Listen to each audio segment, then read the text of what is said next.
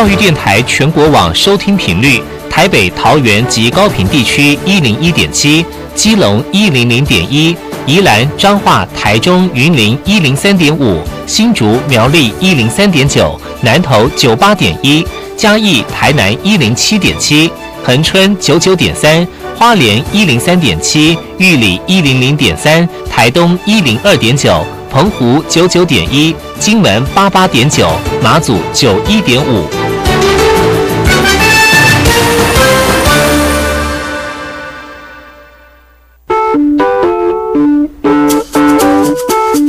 咿呀哦嗨呀，哦哦嗨呀，咿呀哦嗨呀，哦哦嗨呀。谁说传统就不能流行？唱古调也可以很嘻哈。我们来听听部落的声音，接收最新的部落脉动，原住民的讯息、新闻以及最新的流行脉动，只有在巴佑的后山部落客。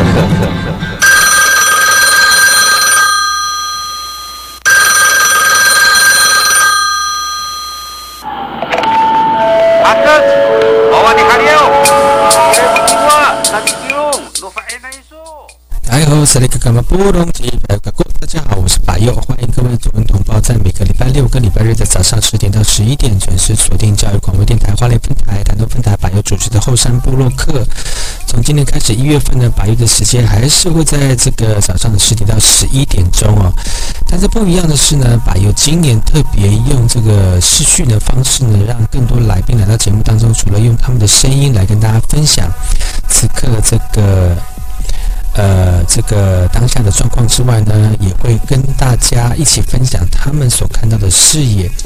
所以，除了可以在我们的广播当中听到巴佑访问来宾他们的这个呃感动之外呢，也会在现场呢播送跟播放这个他们所带来的影片跟照片哦。所以大家可以除了有声音音乐的呃听到的一个响宴之外呢，也可以看到我们当下主所有这个朋友们呢带来的感动。动，这也是今年巴佑在后山部落客的这个创举哦。那也希望大家能够把今天好听的节目在广播上面听得意犹未尽之外呢，也可以上巴佑的粉丝群，在这个网站上面呢来收看我们所有来宾们的提供的感动哦。那里面有唱歌、跳舞、画面都有哦。那欢迎，也希望大家能够持续呃对我们的后山部落客多一点支持跟鼓励哦。我们来宾的风采之外呢，也能够透过不同的方式多元的了解每一个来宾们要跟大家分享的心路历程。部落新鲜事，今天要跟大家分享哪些部落的新鲜事呢？首先这次新闻是来自于花莲光复的，花莲光复的太巴塱发祥地呢，把这个祖先的石像揭幕了，来延续部落的精神。而这个石像呢，是高三公尺的雕像，是把太巴塱的祖先，呃，由石雕家这个郑永舵使用十七吨的墨玉石，花了两个月的时间雕刻而成的。他说，雕刻的过程似乎有祖灵协助，让他能够顺利的完成。在民国七十三年，太巴塱部落的族人在发祥地设立了祖先的牌位，并以汉字书写，而每年祭典都会来。来此祭祖，但总觉得只有名字没有肖像，感觉不够真实，因此呢才会制作雕像来象征祖灵。而节目前呢，祭司先清除雕像周围的杂灵，再以米酒洗净雕像，并由族人依阶层来轮流祭拜，来设立太巴塱祖先先祖的两位这个两个先祖的雕像啊，也希望让部落的族人牢记祖先过去在此开荒开垦，谋求生存，并建立部落的毅力，让祖先事迹得以永续流传。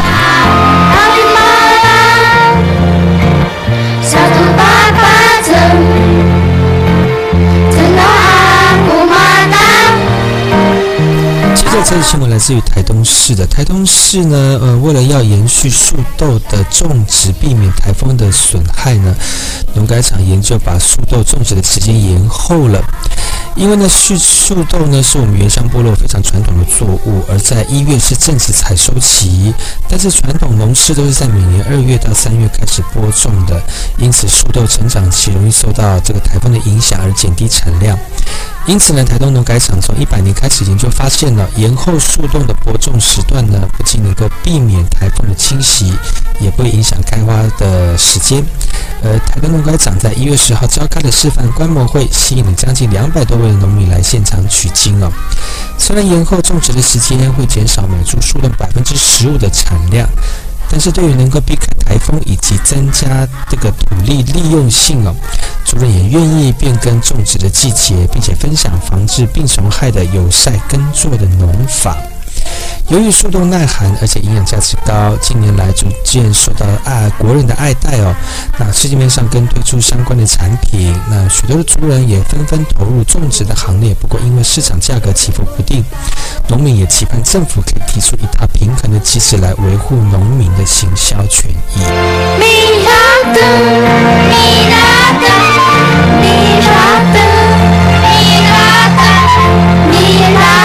接下来这则新闻来自于新北市的原民会核定了两百五十个文化健康站哦，预估可以照顾七千八百个长者。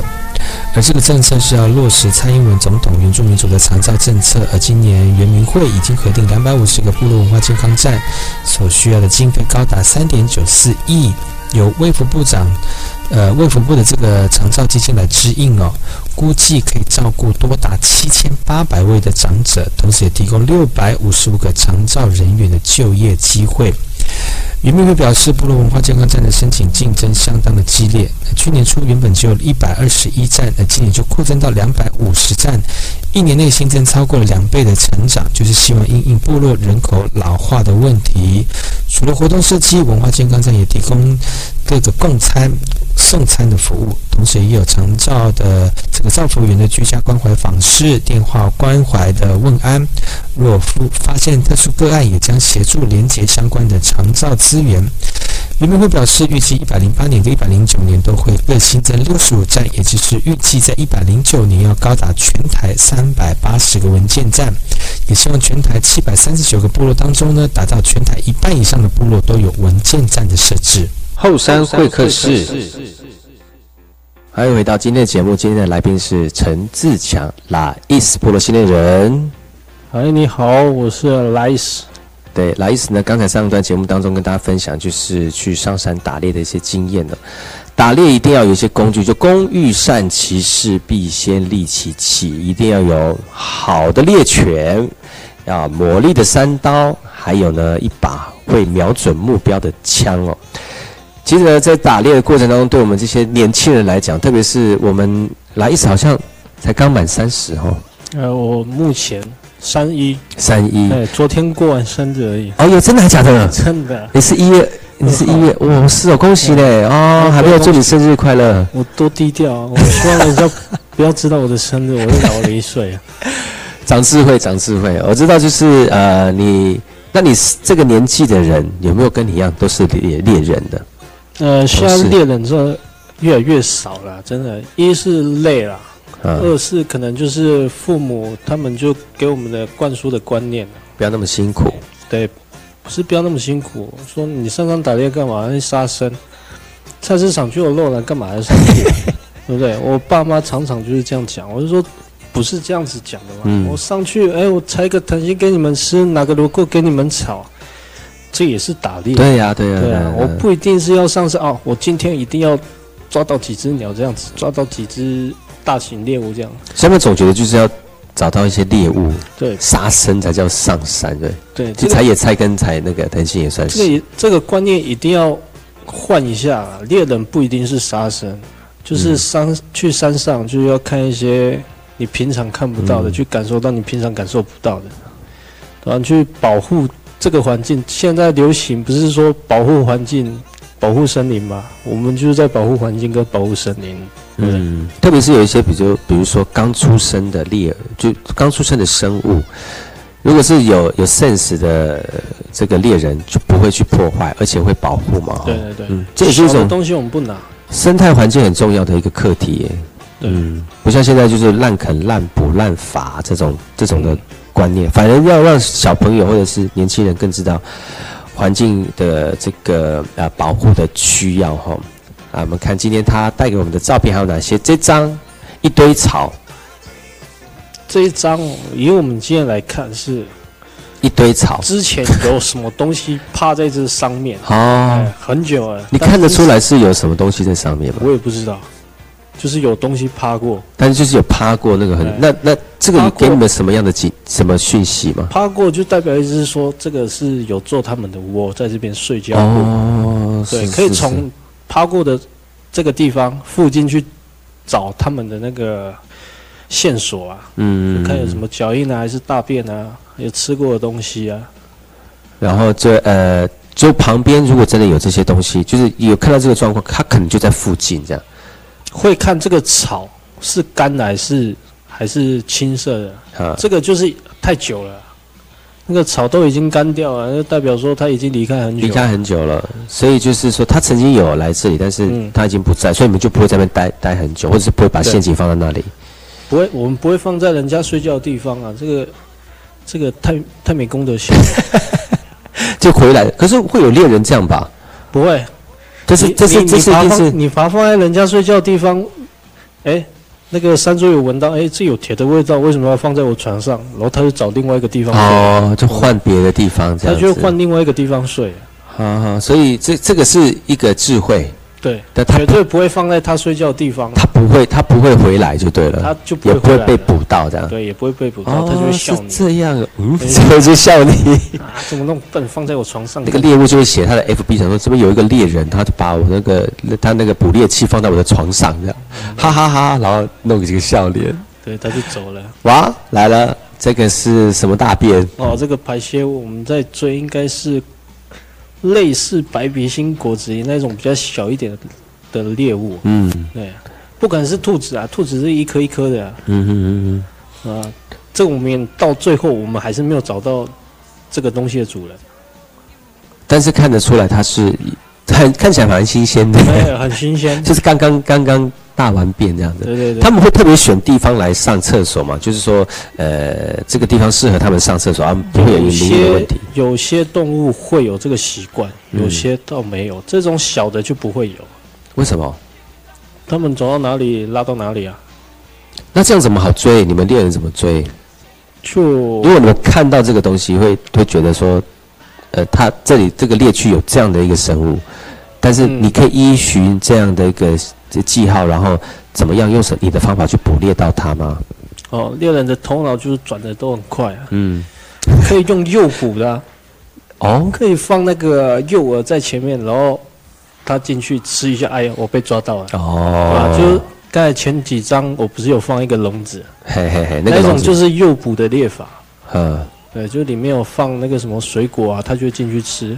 他不会闻到那个气味怪怪的，他就、嗯、他就放弃了吗？他们比较单纯。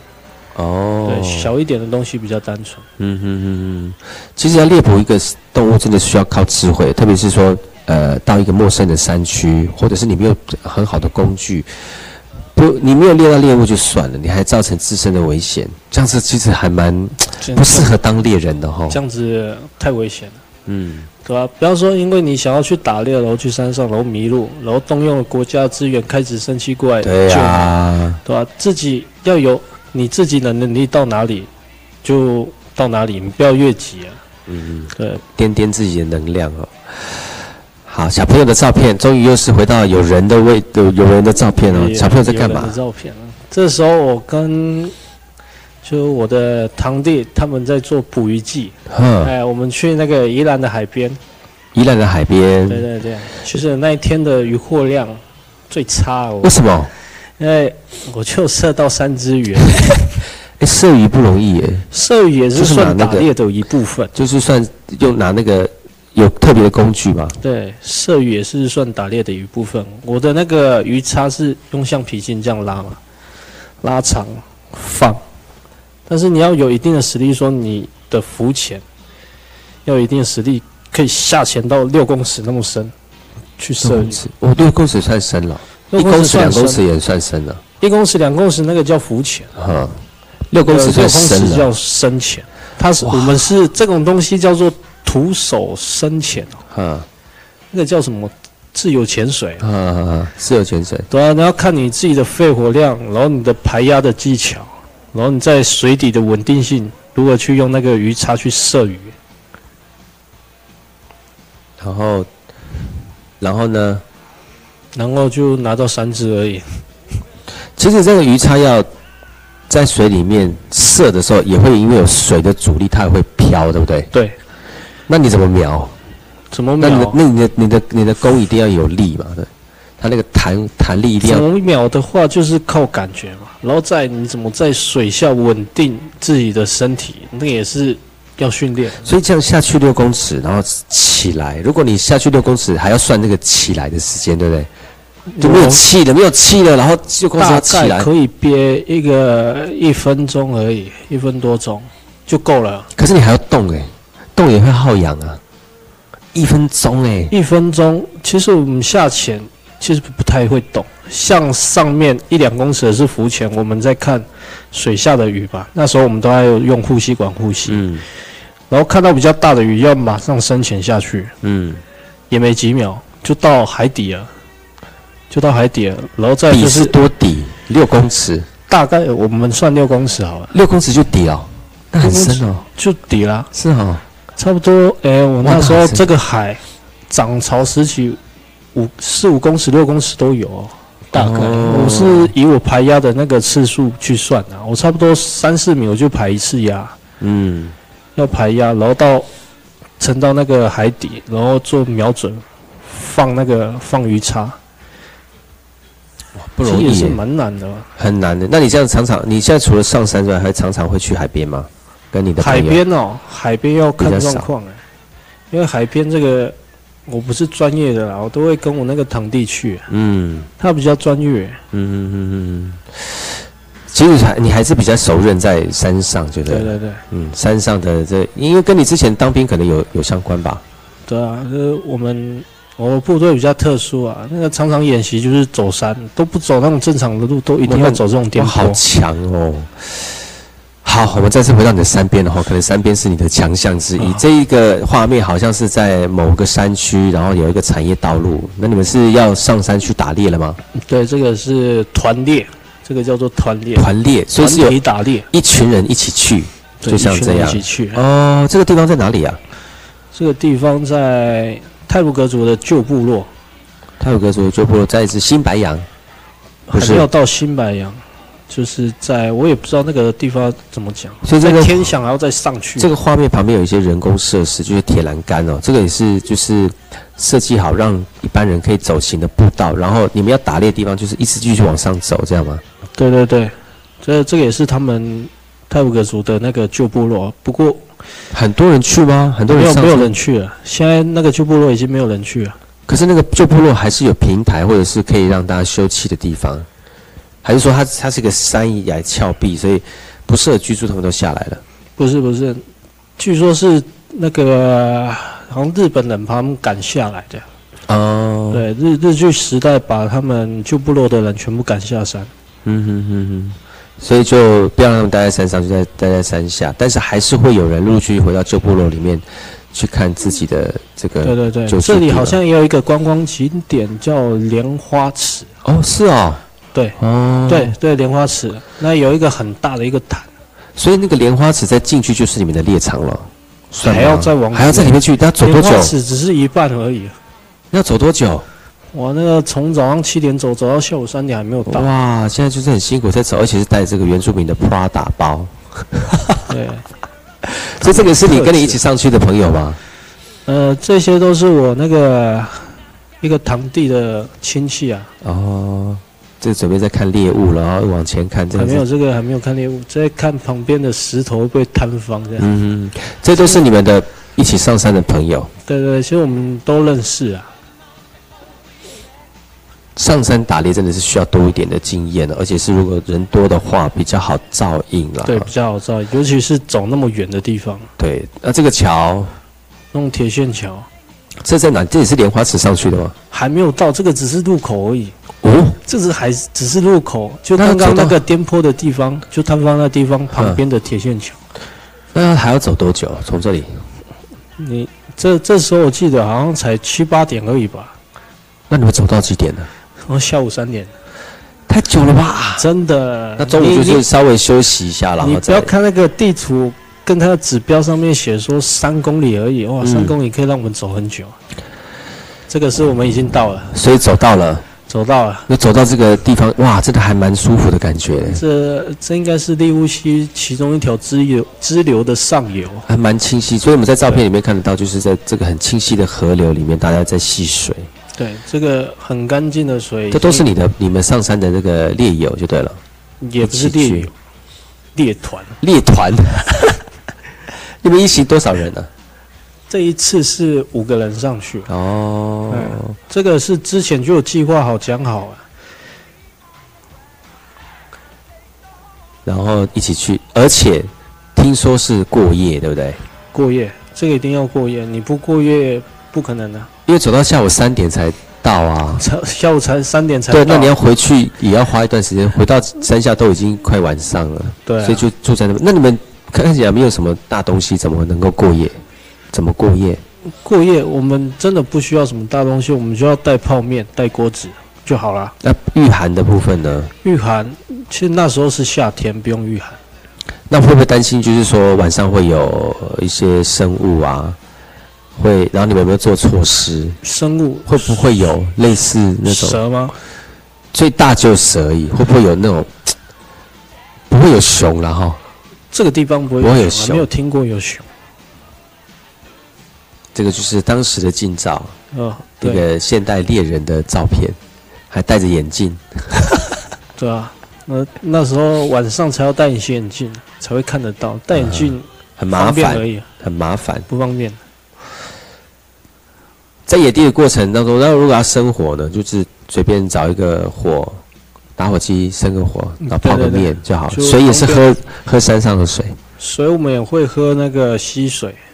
现在相对干净了，因为在比较深山里面。比较深山，不过像比较有那种有长青苔的地方啊，嘿，那里的溪水就不要喝。为什么？因为会有那种麻黄啊，像水蛭那一种。 那种会寄生在，是会有营养就对了，它会直接寄生在我们人的那个口腔里面，嗯，然后可能你就哪一天就看到那个鼻孔里面就突然一根这样出来，不会打招呼、啊，所以那个时候那个时候不会有喝进去的时候不会知道说、欸、有东西喝进去了，因为它很小，嗯，它会慢慢长大，你喝进去你也看不到，哎、所以这个溪水不能乱喝，或者是你要煮过，溪水不能乱喝，你要煮过，或是那一种完全。 就刚才那照片那边完全都没有那种青苔啊，嗯，对，那一种的才可以，可以。不过还是要煮过啦，一定要煮过啊！对对对不管怎么样，就算再清的水一定要煮过，特别是山上出去外面，这是基本的这个法则啦。哈、嗯嗯。来到我们最争议的画面之一了哈，听说这个是猎枪，要不要介绍一下这这几把猎枪？那几把猎枪都是。 像德鲁他们的观念就是做一个猎人，一定会有猎枪。我们这里面有几把？一、二、三、四、四把，四把啊，四把对，四把。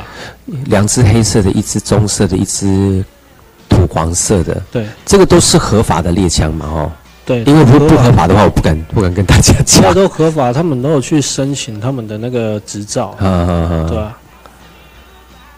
然后前面有摆了。 祭祀祭祀品包括米酒，嗯啊，有槟榔吗？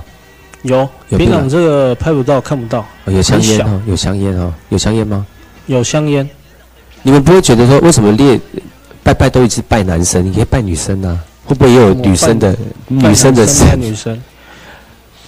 什么拜男？就是说在拜的时候，他们可能是妇女啊，他们需要，比如说你们供奉的东西不一定要酒，不一定要槟榔，可以比如说打毒羹汤啊这种的。 会不会？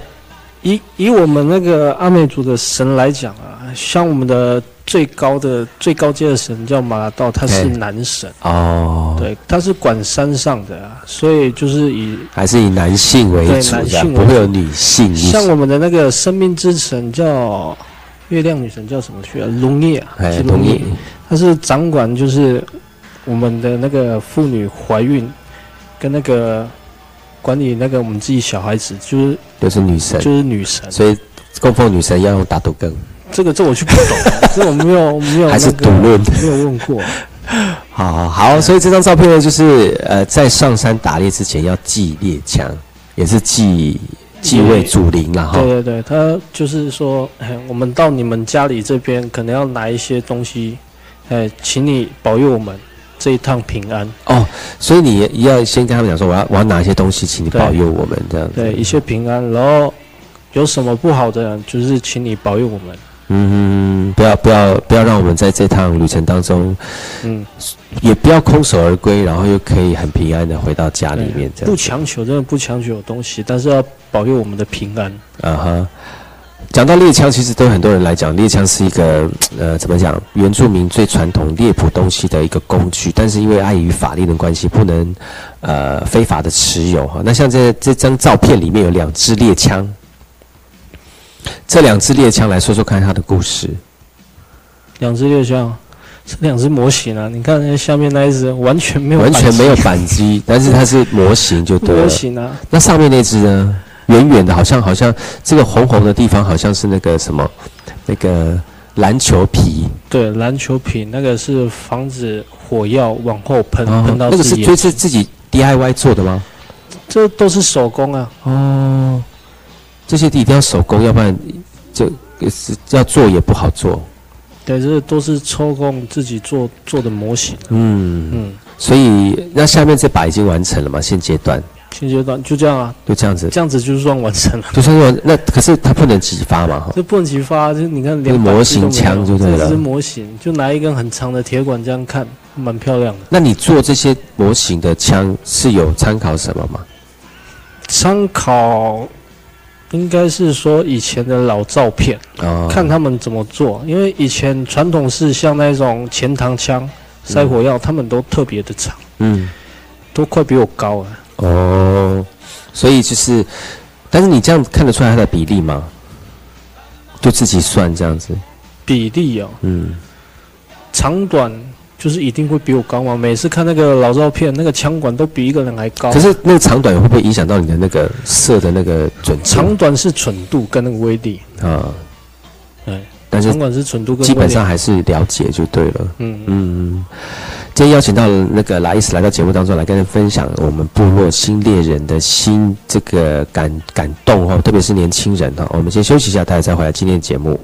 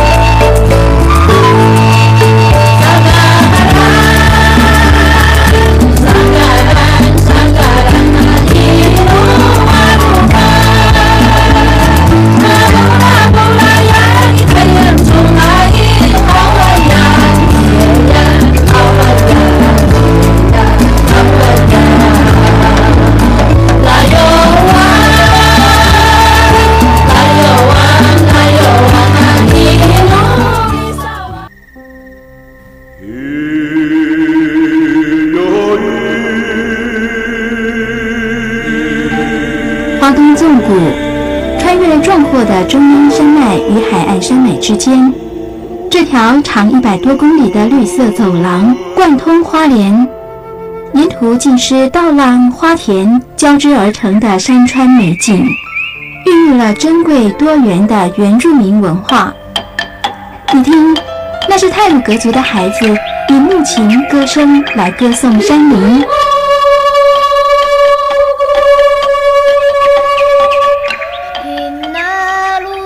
这是阿美族的孩子活泼热情的歌舞表演。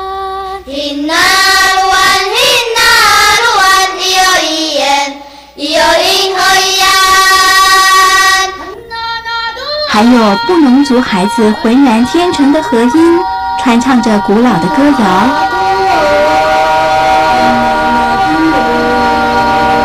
他们是花东纵谷的天籁。 教育广播电台花莲分台记录花莲最动人的声音。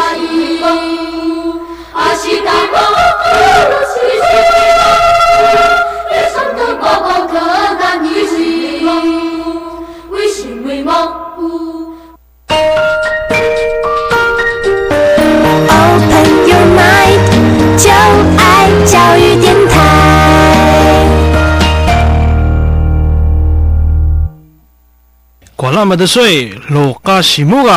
大家好，我们是欧开合唱团。您现在收听的是教育电台。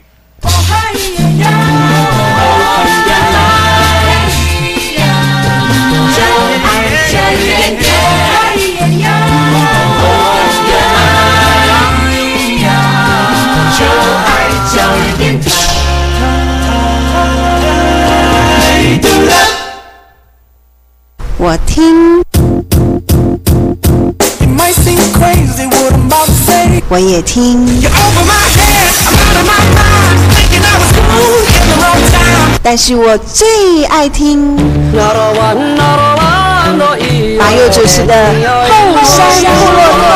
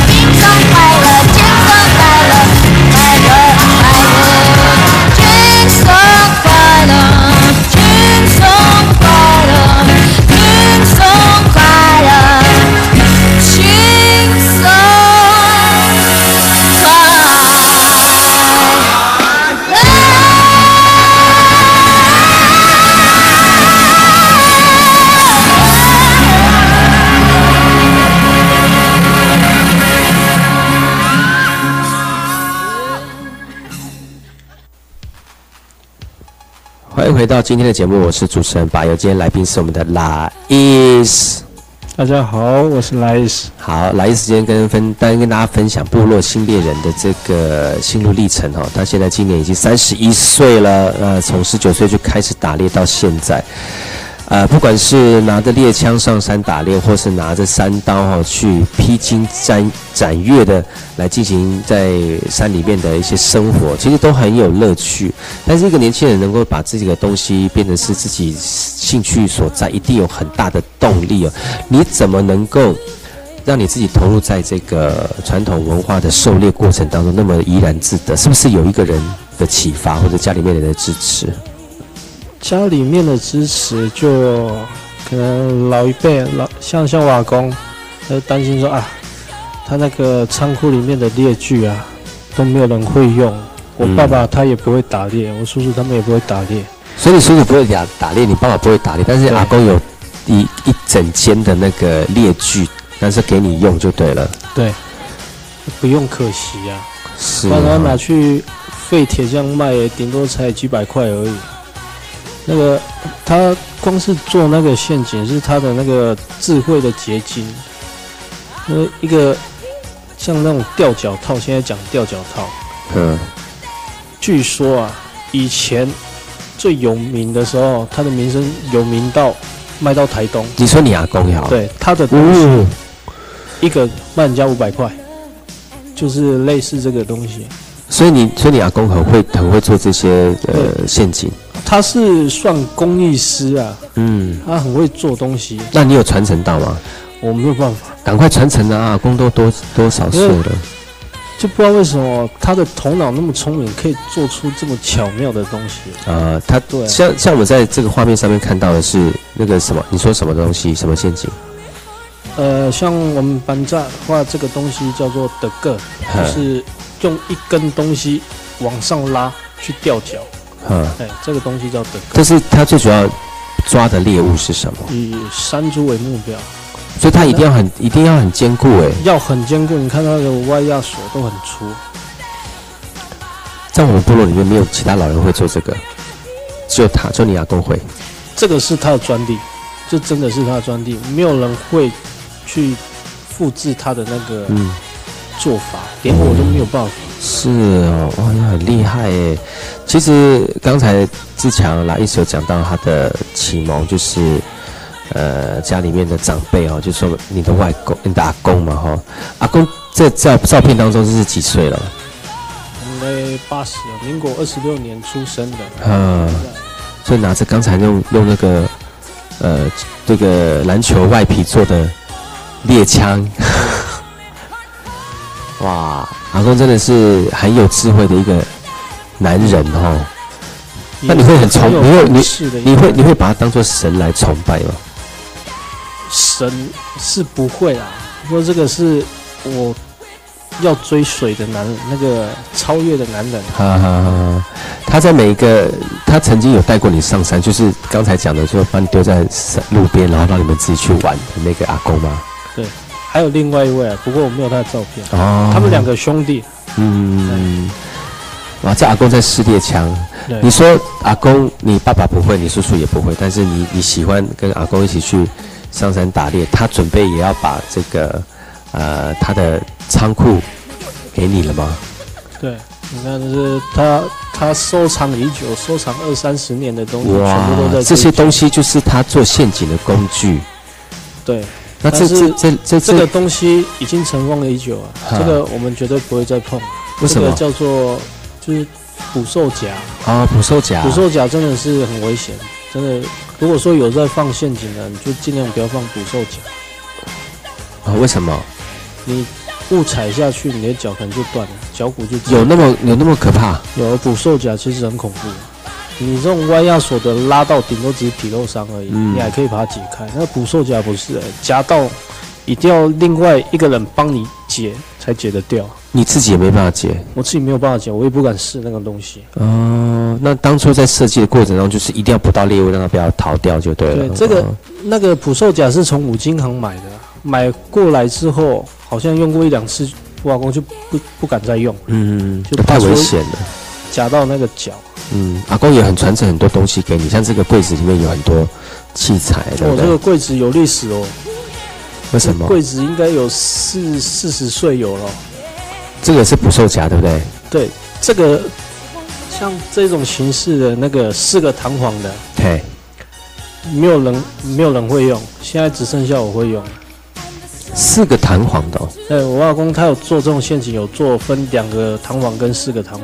四个弹簧威力当然比较大，嗯，但是你操作不好操作，你要放不好放。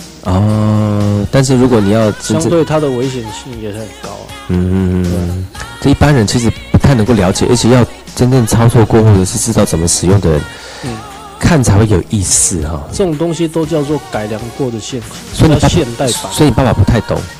我爸爸。完全不不懂，没有想要追求追求当猎人的生活的，啊，他走一两步山上就想要下山了。但是这还也是 seven 就买得到了，干嘛还要去山上买？或者是去顶好，或者是菜市场都有啊。啊，我们又看到一一把枪了，这把枪就是你的模型枪吗？对，是做好的模型枪，但是不能击发。对，这一把不能击发，看多长啊？很长哎、欸。可是你当初要做这把模型枪的用意是真的要想要有一把属于自己的猎枪吗？没有，只是收藏，这算收藏品。哦，把它做做出来之后，感觉好像有呃这个猎枪的感觉，对，自己有一把枪的感觉。就是、你看这这把也是随便乱做啊。可是我们看不懂，它是随便乱做，它就是很像一把枪哎。就一根铁管插上去，你还我还用那个铁丝这样捆在旁边。但是你可以，你是想到要做这把枪，是想象它的样子这样子，然后做出来。我喜欢做那种很奇怪的东西、啊，就把它做成一个，把它做出来，可能就放在旁边当装饰品。哦，那其实有有自己有工具，然后准备好了，那出去外面，呃，一定想要去找到自己想要的地方来打猎嘛。我知道我们七里山部落的后后面就一也就有。一座很大的，也不算大山呐、啊，就是一座山哦、啊。你常常会去那里吗？回到家里的时候。最最近蛮常上去那边，那个做客、啊。嗯。因为那个那个也不是我们家的猎场，我去山上做客而已。哦。那好，就说很谦虚啦，说好听是做客这样子。那其实要上山应该有一些技巧在吧，对不对？那怎怎么怎么样知道说你这这边山你是有人走过的，然后、呃、是不是有没有猎物啊？要怎么去判别？怎么去判别？嗯，如果说有人走过的话，沿路一定会有垃圾，那个那个就是最简单的分辨方式。嗯，所以你要找没有人走过的地方，然后没有垃圾，就会比较多动物嘛。对。一定是比较多动物啦，像那种不管大小，你只要没有人去那边破坏、乱丢东西，没有留下什么气味的话，其实动物都会下来。啊，所以你上山去打猎的时候，特别是在我们后山，你会特别带什么样的东西去吗？依照你的经验，因为有些是猎物比较大或者猎物比较小，其实你要去抓鸟而已，所以你就不会带很多东西，会不会有这样的上山的调整？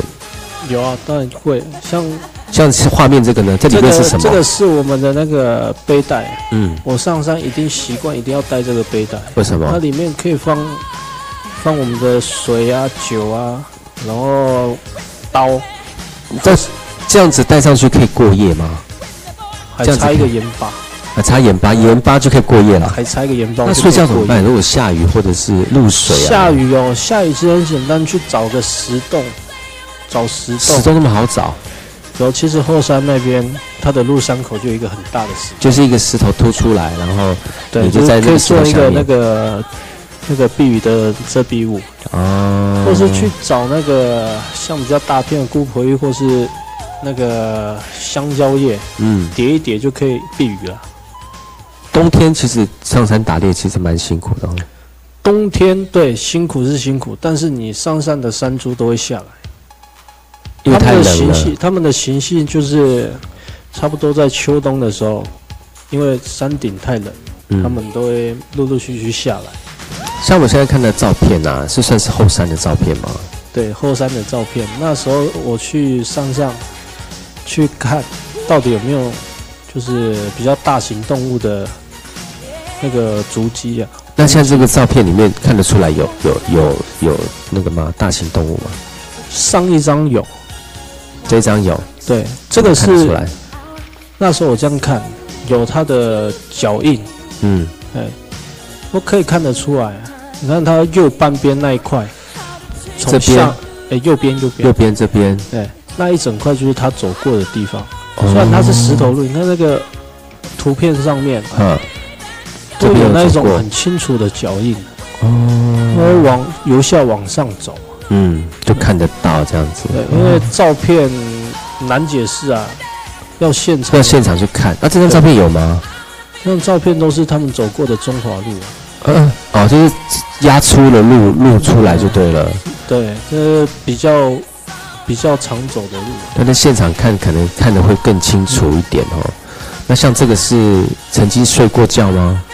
没有，这个是有挖过东西的痕迹。你看中间有一个洞，有个洞，嗯，这很新鲜吗？这很新鲜。它还会再回来吗？它应该还是会再回来。你看它旁边的那个树叶都还是青色的。啊，他回来是继续挖，还是说会在那边睡觉？可能这个是无意间呢，他想挖一下，看楼下面有没有蚯蚓啊？对，挖一下，然后就走了。哦，哇，这个是，那这张呢？这一张我看一下，我到底拍什么啊？你看有压下去的痕迹，在这里，在这里中间这里。他可能隔一天、前一天有在那边躺过一下。嗯，对，所以确定会有猎物在附近。对。然后我们就依依循这样这个，就是用，就是会诊这些线索去追踪说，呃，是什么样的猎物会在这附近？嗯，这个也是，这个应该算是人走出来的。这个人，这个是人去山上去拉水源的源头。哦，对，这也是算入山口啦。嗯，其实那一天这是后山的入山口吗？对，就是那一天有碰到那个。我也不知道是不是水利局的，在那边路口那边聊天，哎，你要去哪里？嗯，说我去山上散步啊。那你要去哪里？没有，山上散步还带还还带还带家伙。嗯，啊，山上散步不能带刀这样散步吗？啊，我遇到山枪山猪的话怎么办？要防身一下。要防身，带刀并不一定是要打猎。嗯，打猎其实是怎么讲？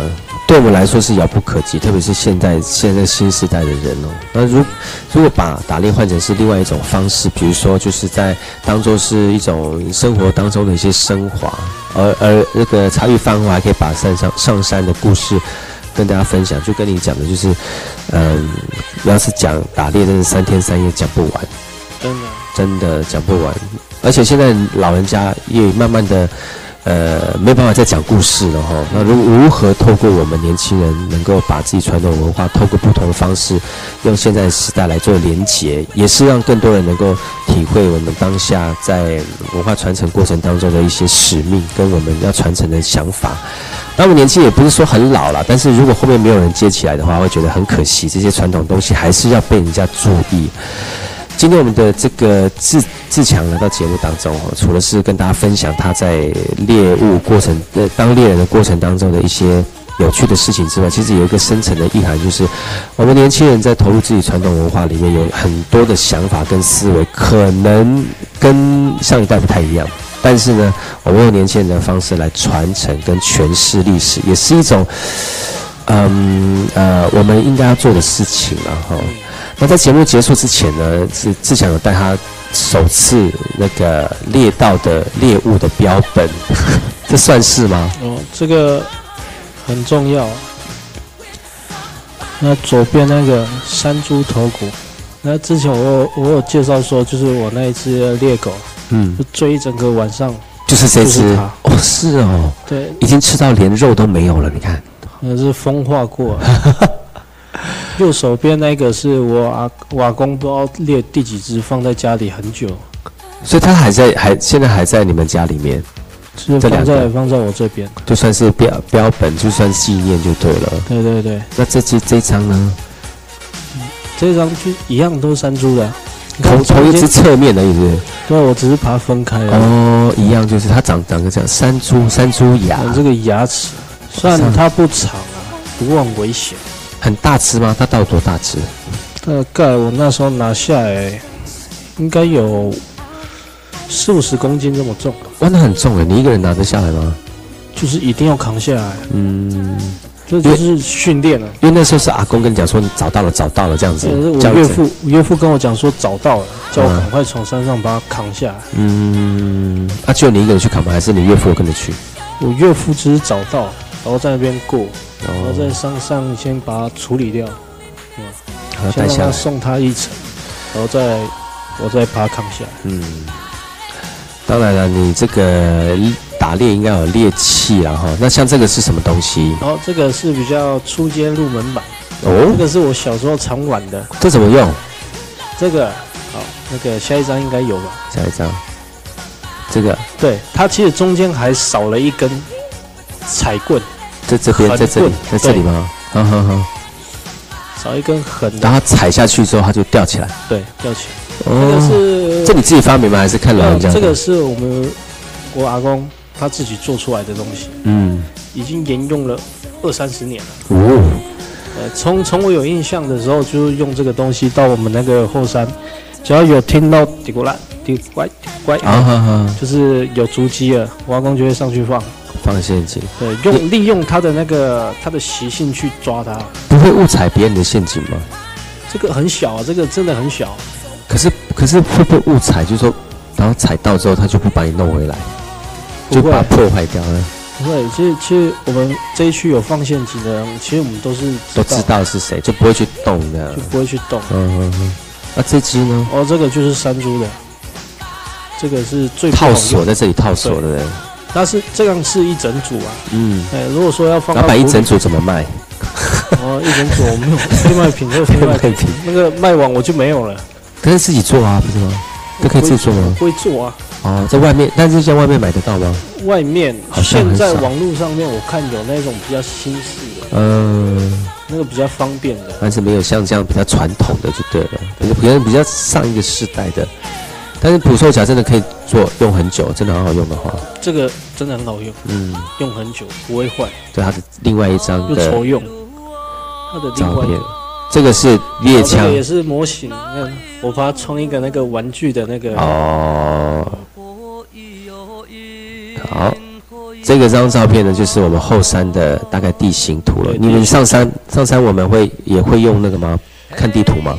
我会，我习惯都会先去了解说这座山的那个地形地势，然后再配合那个 G P S 去做定位，这样子走会比较好走。G P S 准吗？你觉得？G P S 说它准也蛮准的，它不准的时候真的是距离两百五十公尺那么远。哎、欸，其实我们上山打猎最主要的就是精确度。你这个位置如果不不清楚，然后你可能很很容易就迷路，而且身上又没有地图，所以其方位啦，方位最重要。好的 G P S 也可能会有秀逗的时候嘛。对对对，那怎么办？不能不能说一直依靠 G P S， 太依靠现代的那个那个工具后。总有一天会宕机啊，所以还是要靠猎人就对了，对，就是自己本事的经验的哦。你要知道东边到底在哪里，嗯，哎，你要知道你的部落的方向到底在哪里，你就会下山。其实我们今天邀请到的是这个部落的新猎人，也是我们今呃我们七角川部落里面的年轻人哦，Rais哦，他从十九岁退伍之后，退伍嘛哈、哦，就开始十九岁当兵，当兵的时候有。老人家带他上山打猎之后，开启他对于这个山林狩猎的一个视野。那今天来到节目当中，跟大家分享他的珍贵的照片之外呢，也希望能够呃，在我们收看或收听节目的听众朋友跟观众朋友呢，能够有所启发。如果你想要当一个部落的新猎人呢、哦，除了要有这个技能之外，嗯、呃，你要求。呃，怎么让传统能够深入在我们生活当中，把一些山林智慧也放在我们的生活里面哦，这个也是我们当新猎人很重要的一个心得。今天非常感谢我们的志强来到节目当中，下次我们再跟大家聊聊你不一样的故事，谢谢，谢谢，拜拜。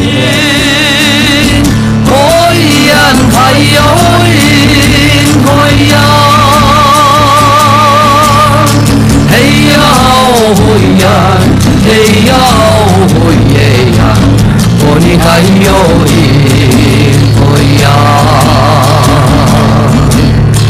哎呀哦呀，哦呀哦耶呀，哎呀哦耶呀，我你还有一个呀。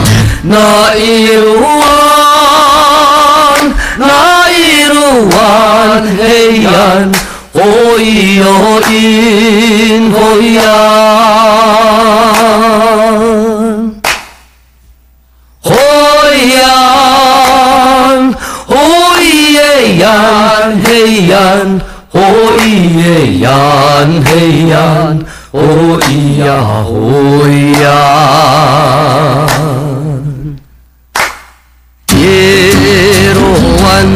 哦咿哟咿哦呀，哦呀，哦耶呀嘿呀，哦耶呀嘿呀，哦呀哦呀。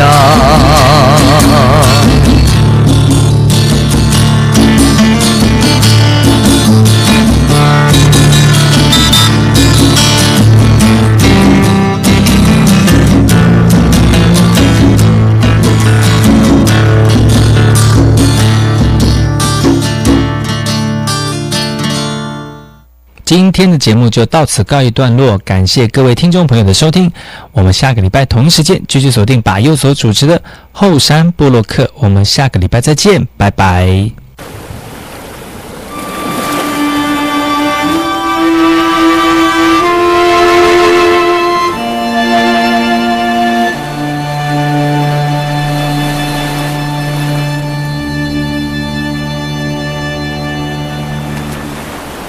海岸，海哟岸，哦哎耶岸，嘿哟耶呀哎呀，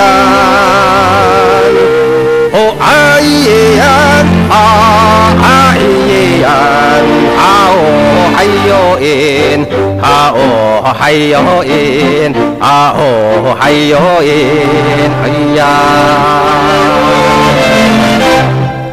海岸，海哟岸，哦哎耶岸，嘿哟耶呀哎呀，哦哎耶岸，啊哎耶岸，啊哦哎哟耶，啊哦哎哟耶，啊哦哎哟耶，哎呀。